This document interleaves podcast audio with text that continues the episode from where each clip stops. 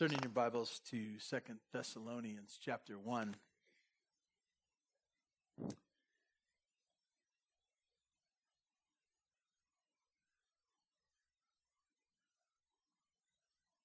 So, how do we live in this world? Uh, how do we live as new people?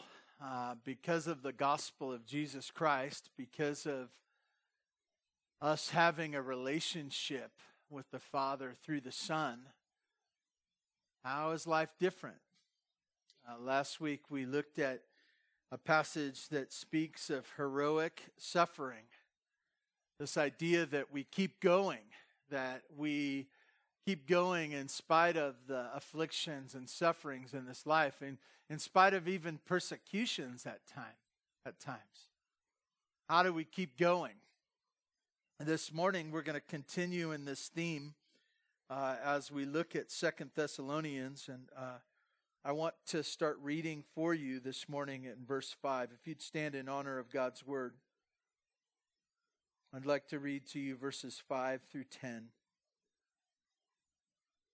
God's word says this This is evidence of the righteous judgment of God, uh, that you may be considered worthy of the kingdom of God, for which you are also suffering. Since indeed God considers uh, considers it just to repay, repay with affliction those who have afflicted you, and to grant relief to those who are afflicted, as well as to us, when the Lord Jesus is revealed from heaven with his mighty angels, in flaming fire, inflicting vengeance on those who do not know God and on those who do not obey the gospel of our Lord Jesus. They will suffer the punishment of eternal destruction away from the presence of the Lord, from the glory of his might. When he comes on that day to be glorified in his saints and to marvel at among all who believed, because our testimony to you was believed. God, we ask for your blessing on your word. Help us to uh, cling to it, the promises found in it, the assurance of what is to come next.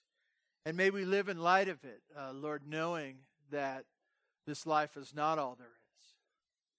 God, thank you for each one here today. We ask that you'd change our hearts. In Jesus' name, amen. You may be seated.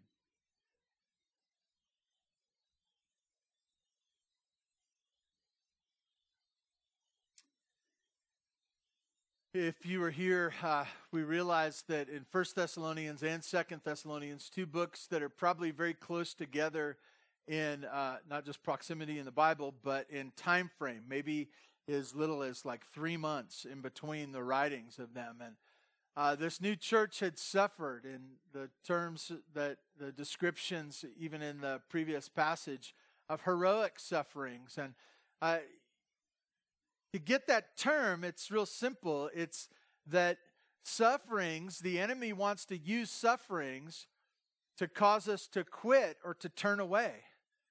And when we uh, are faced with sufferings, afflictions, persecutions, when we say, I will continue to walk with Jesus, the enemy is defeated and the Lord continues to be honored and glorified in our lives. That's not easy. That's not easy. And it wasn't easy uh, for these new believers in Thessalonica. I, I, I assure you that just knowing human nature, that they woke up some days and they said, What did we get ourselves into? Wouldn't it just be easier to quit? Wouldn't it just be easier to go back and to do what everyone else does? To live how everyone else lives. And maybe some of you this morning um, have thought that, and even more, uh, maybe even today, you're in the midst of thinking that. You're, you're struggling with those thoughts in your mind. You say, if, if this can happen in this life, maybe it's not worth it to follow after Jesus. There's encouragement in suffering today. There's encouragement in the difficulties of life. And I'll just tell you, I'll give you the answer, okay? It won't last forever. It won't last forever. the afflictions and sufferings and persecutions of life, it won't last forever. Uh, my title of the message this morning is Comfort, Compassion, and Judgment uh, from Jesus. That there's, uh, that there's, there's comfort. There's comfort in this life. There's also compassion for those who are lost. Compassion. But there's also judgment. And uh, I want to share with you from God's word so we can hear clearly as God wants us to what he has to say in the midst of this life. In verse 5, it starts out uh, This is evidence of righteous judgment of God, that you may be considered worthy of the kingdom of God, for which you also are suffering. In some ways, that's an awkward translation for us in English. You realize that the Bible was not written in English. Um, there's probably some reasons why, but um, you know, would it be Southern California English? Would it be uh, like English in the South, which really isn't English at all? Uh, a lot of apostrophes and stuff like that. Um, we speak differently, and it, that's not the reason why. I was just making a joke, but. Uh, uh, it was written, the New Testament was written in Greek. The passage we're looking at this morning is written in Greek. And as we consider this, we, we try to understand what it meant in the original language and this idea of this evidence of the righteous judgment of God. The evidence uh, probably connects to the previous passage, which talks about suffering and the, idea of the judgment of God being in the future, in the future, that it's coming. Uh, the evidence being that all things aren't right today, that there's still suffering, there's still afflictions, there's still persecutions. Um, if God had already judged and already made things right, and there are still suffering, persecution, and affliction, we go, why didn't God fix those? Why didn't those why didn't God fix those for me, his child? Maybe some of you have struggled with that. You've said, I- have trusted in Christ. Why didn't He make all things right in my life? I, I want to tell you the, the answer to that is this it's, it's in the future, it's in His time, and it's part of His plan. And for now, for now, this life is filled with affliction, with persecutions, with all kinds of different suffering, both for the believer and the unbeliever. But for the believer with Jesus. And so he says, uh, This is the evidence that it's in, it's in the future. As you see this suffering in your life, it's evidence that the righteous judgment of God is coming. It, ha- it hasn't already come. One of the, the things that both the church at Thessalonica, they heard of the, the coming of the Lord, and some had said to them, Oh, he's already come and you missed him. Or uh, the idea that he's coming and you don't need to do anything. And so they were, they were struggling with when is the Lord going to come? And maybe some of us are struggling. When is the Lord going to come? Uh, I love that anticipation where some of you are talking about it all the time and you're wondering if it's going to happen this week or this day or this month or in your lifetime. That's a wonderful hope and expectation because it causes, it instructs us on how to live today. as we look at this, the righteous judgment of God, and he says this that you may be considered worthy of the kingdom of God. That this suffering has a, has a purpose in your life. Be careful. Um, their salvation and your salvation is solely based on the grace of God. Um, at that point in time, you would have never chosen Jesus. You would have never chosen him. In fact, you chose a bunch of other things before you chose Jesus. And you flailed around in life and you chose different idols to chase after. And you know what happened? Jesus entered your life and he drew you to himself. He called you to himself. By his grace, we were dead in our sins and he made us alive. Alive with Christ. That's what it says in the book of Ephesians. As we look at that, uh, we see in this passage that there's a sense of worthy for his kingdom. And like I said, this is awkward in the English, but uh, it's this it's this same grace of the gospel that caused us to come to him is now the grace that is at work in us as we suffer, as we face afflictions, as we face persecutions and discouragements of this life. That same grace is now working in us to get through that day, to take those steps, to progress in, in faith and, and not quit as the enemy desires for us. And this grace um, is making us, and this idea of considered worthy is the idea that the suffering itself shows us to be genuine. The suffering itself, the, the difficulties of life are, are connected with the worth of the gospel or the worth of the kingdom. We, we do this all the time. We make transactions all the time. When you buy something at the store, you're saying, I will give you my $10 for whatever you're handing me. And we consider it worth. You know, we, we buy things and we, we purchase them of our free will. We say, we want to pay this for that because we find it more valuable to have that possession.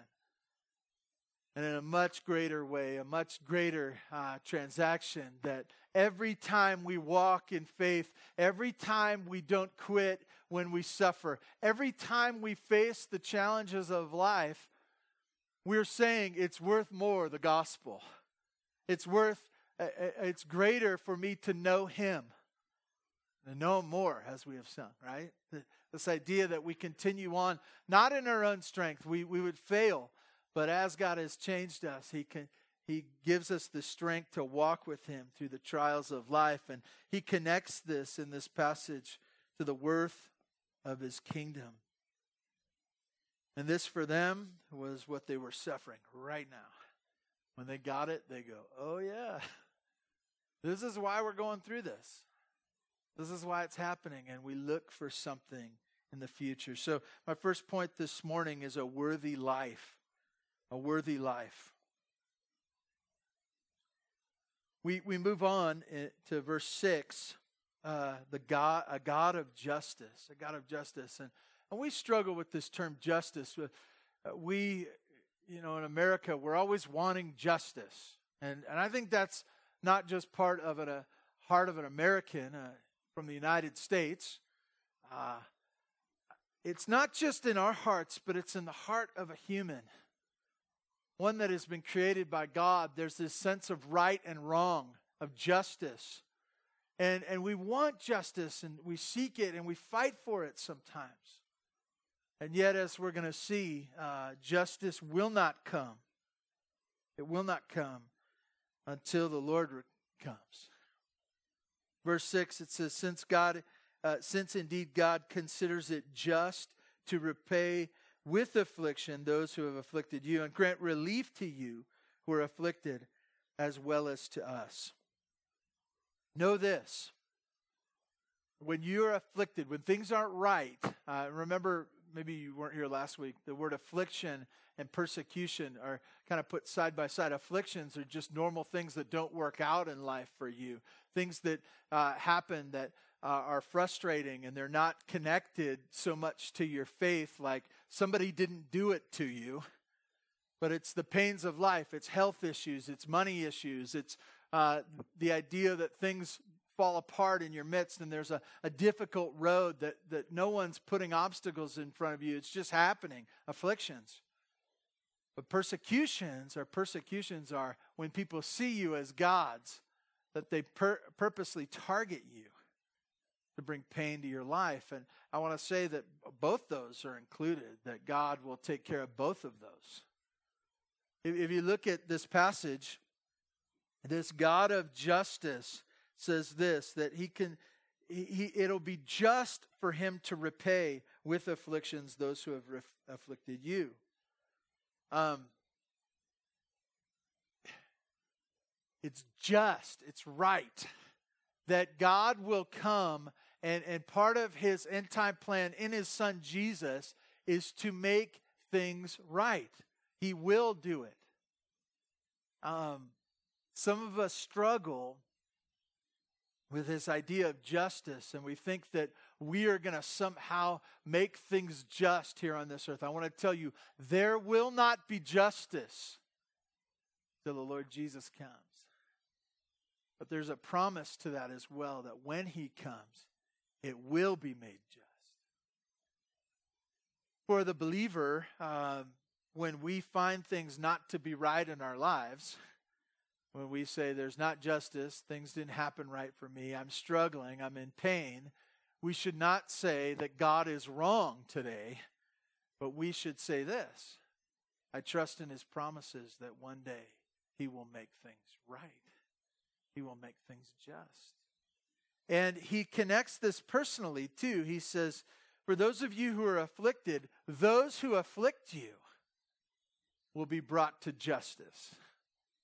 I think uh, one of the most frustrating uh, worlds to live in in this time right now is to be somehow connected to the criminal system, you know, the justice system, because it's not always just.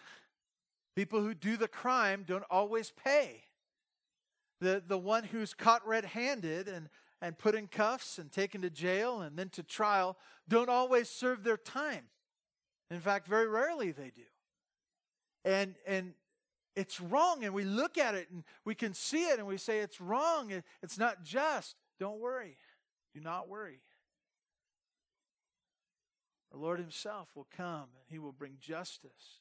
And for those who are afflicted, uh, He will, the ones that have afflicted, that those ones who have been the ones to bring about pain in the life of a believer, especially, this God of justice will repay. Will repay. And be careful um, in our uh, can't say anything wrong about anybody world today. Um, I, I want to tell you that's true for me. I, I shouldn't judge anybody. I shouldn't be the one to point the finger.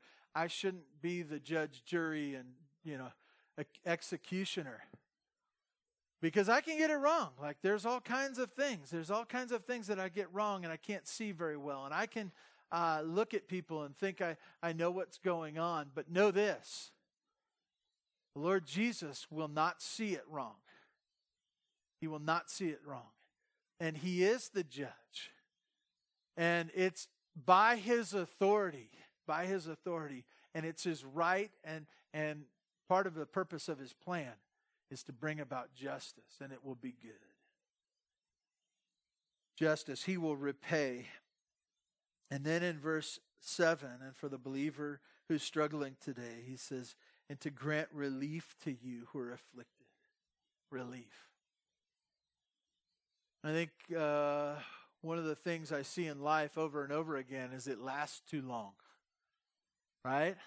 And when I say it lasts too long, I'm not just saying that the years are too many. Some of you would say that as well, right? The years are too many. But what I'm saying is that uh, we like one of the great psalms that I, I go to often is Psalm 13, where the psalmist says, How long, O Lord? I think he says three, four, five times, How long, O Lord? And that's that's our feeling, isn't it? Uh, when can I go to bed? The time to go to bed. I've messed up so many things in this day and I just want to go to bed. Things have been too much and and then you wake up the next morning and those things are still there, right? And you wake up saying, "How long, O oh Lord? How long?" It might be uh, the persecutors who are, are, are dogging your feet every move, every step of the way. How long, O oh Lord? But it might just be the things that you're struggling with in your own heart. How long, O oh Lord? How long? And I want to tell you, for you who are asking the question, how long? This morning, I want to tell you that the one who is going to come, it will not last forever. He will come, and when he uh, comes, there will be relief. He will grant it to you. The afflictions of this life will not go on forever. So we see a God of justice in verse 6. And now we move on uh, in the middle of verse 7, and we want to say this it's according to his time. It's according to his time. I, I think uh, some of you love to have a watch. How many of you are wearing watches this morning? Some of you, it's just a fashion statement. Others of you are uptight. Um, and you're, uh, you're always saying, we got to go, we got to make it on time. If we're 15 minutes early, we're almost late. Uh, uh, you're an odd breed in our world today. Um, but uh, uh, some of you look at and and you want to say things are happening at nine o'clock. You want to say that uh, I know what's going to happen on the 15th of December. I know what's going to happen. I've made a plan. I've got a schedule, and this is what's going to happen. Unfortunately, when it comes to the things of the Lord, He's not working on your watch. He, he doesn't say, Hey, what time is it? I'm not sure where I'm supposed to be right now. He doesn't say, Show me your calendar and I'll, I'll fit into the dates and things that.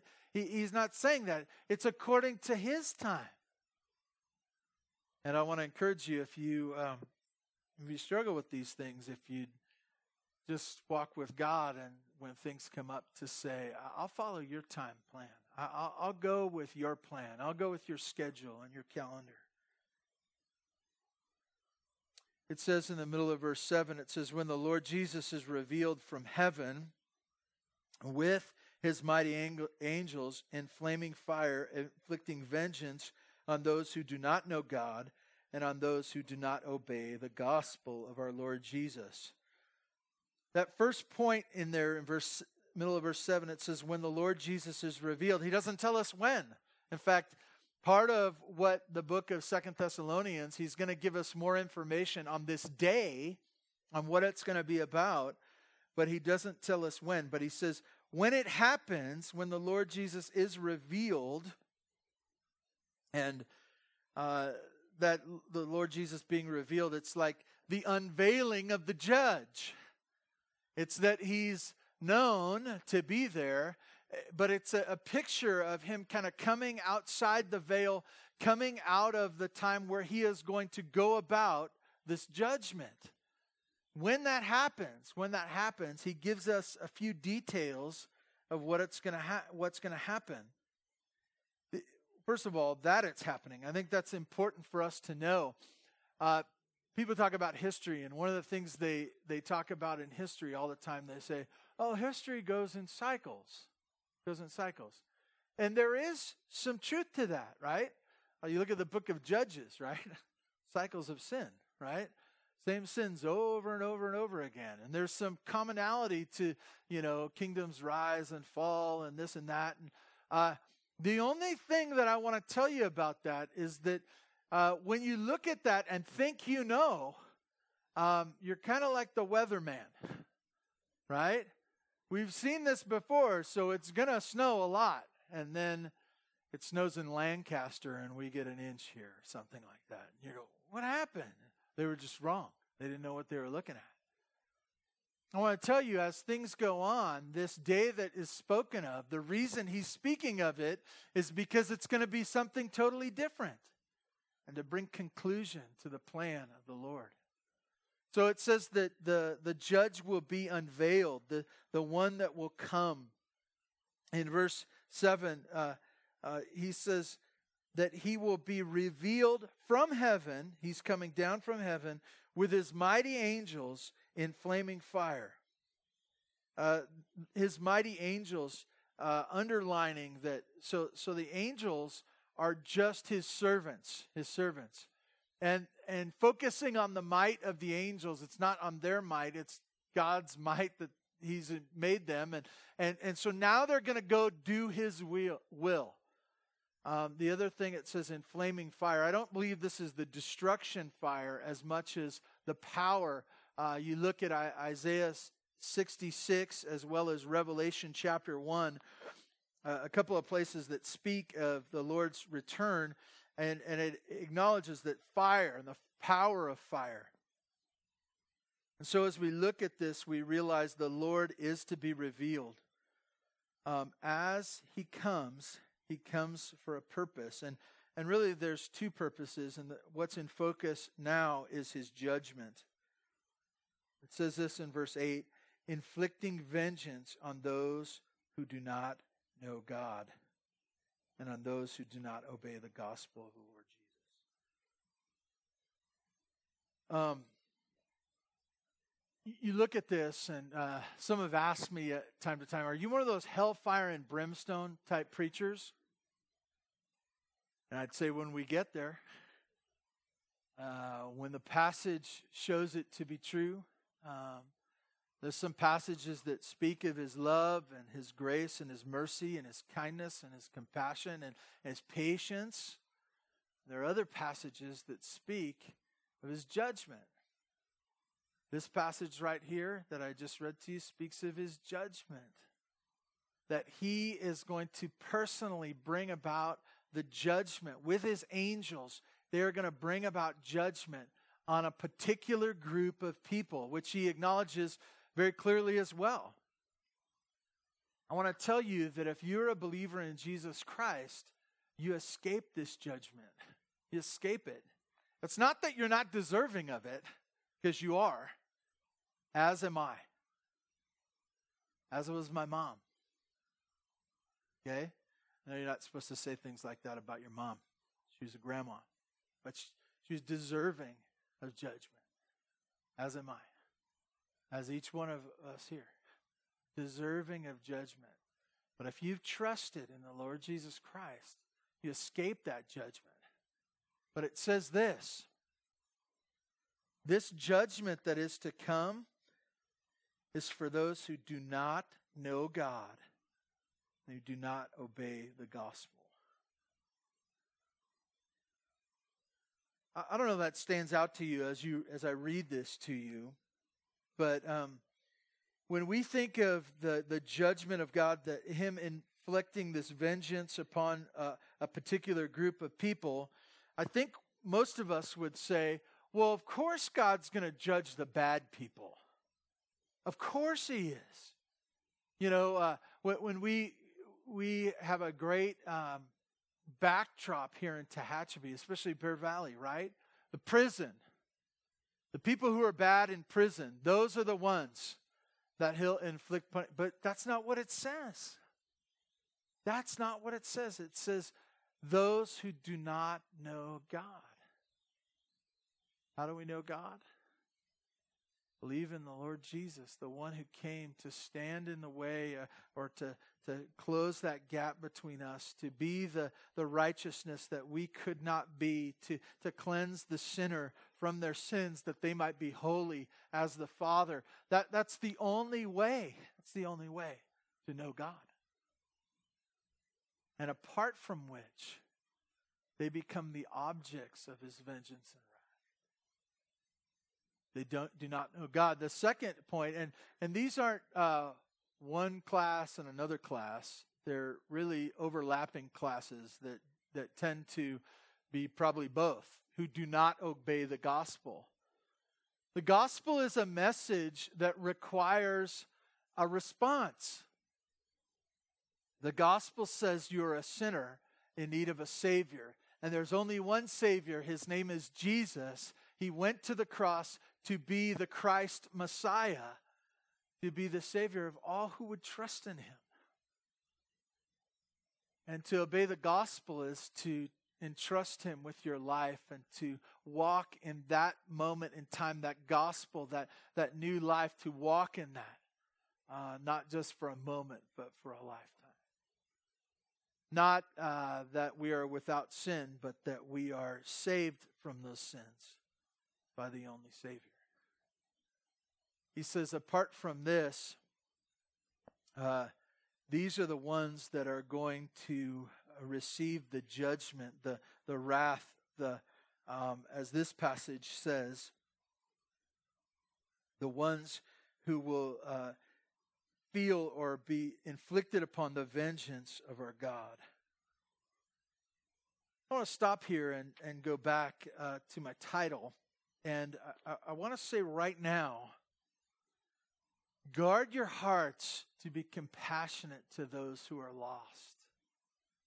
Um, you say, you could easily say, well, this life has been hard for me. People have been unkind to me because of the gospel.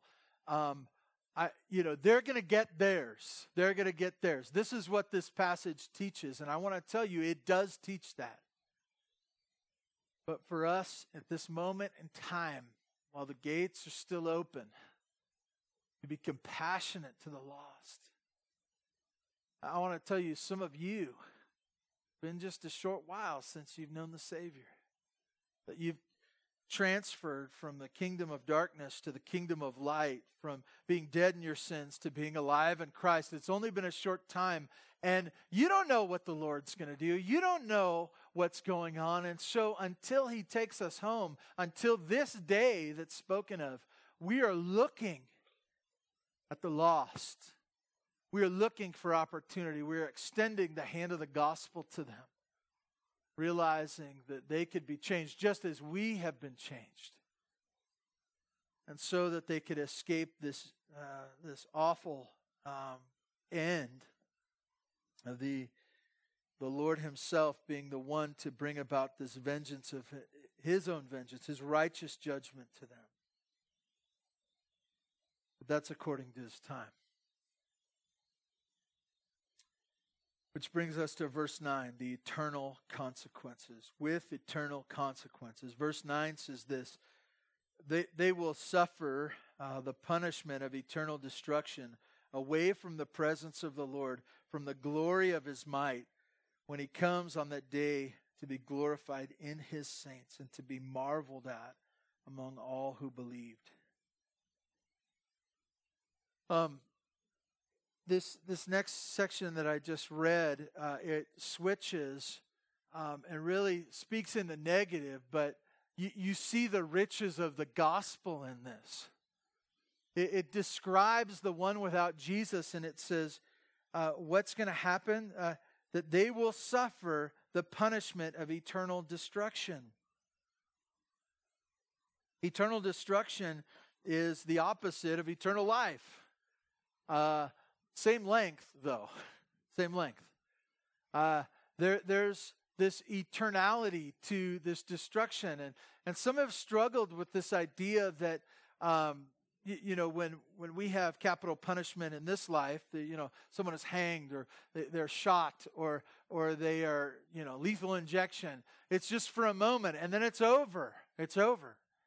And that's not what the Bible describes as the punishment uh, that the Lord will bring. In fact, in this passage, the, the usage of these words make a point to circle that, that this will not be for a moment, but that this will be eternal destruction.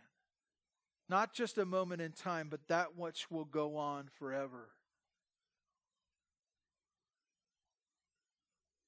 And he shares and maybe summarizes that this punishment will be uh, one of eternal consequences, but that which the one who does not know God misses out on is that which we glory in. Listen to this.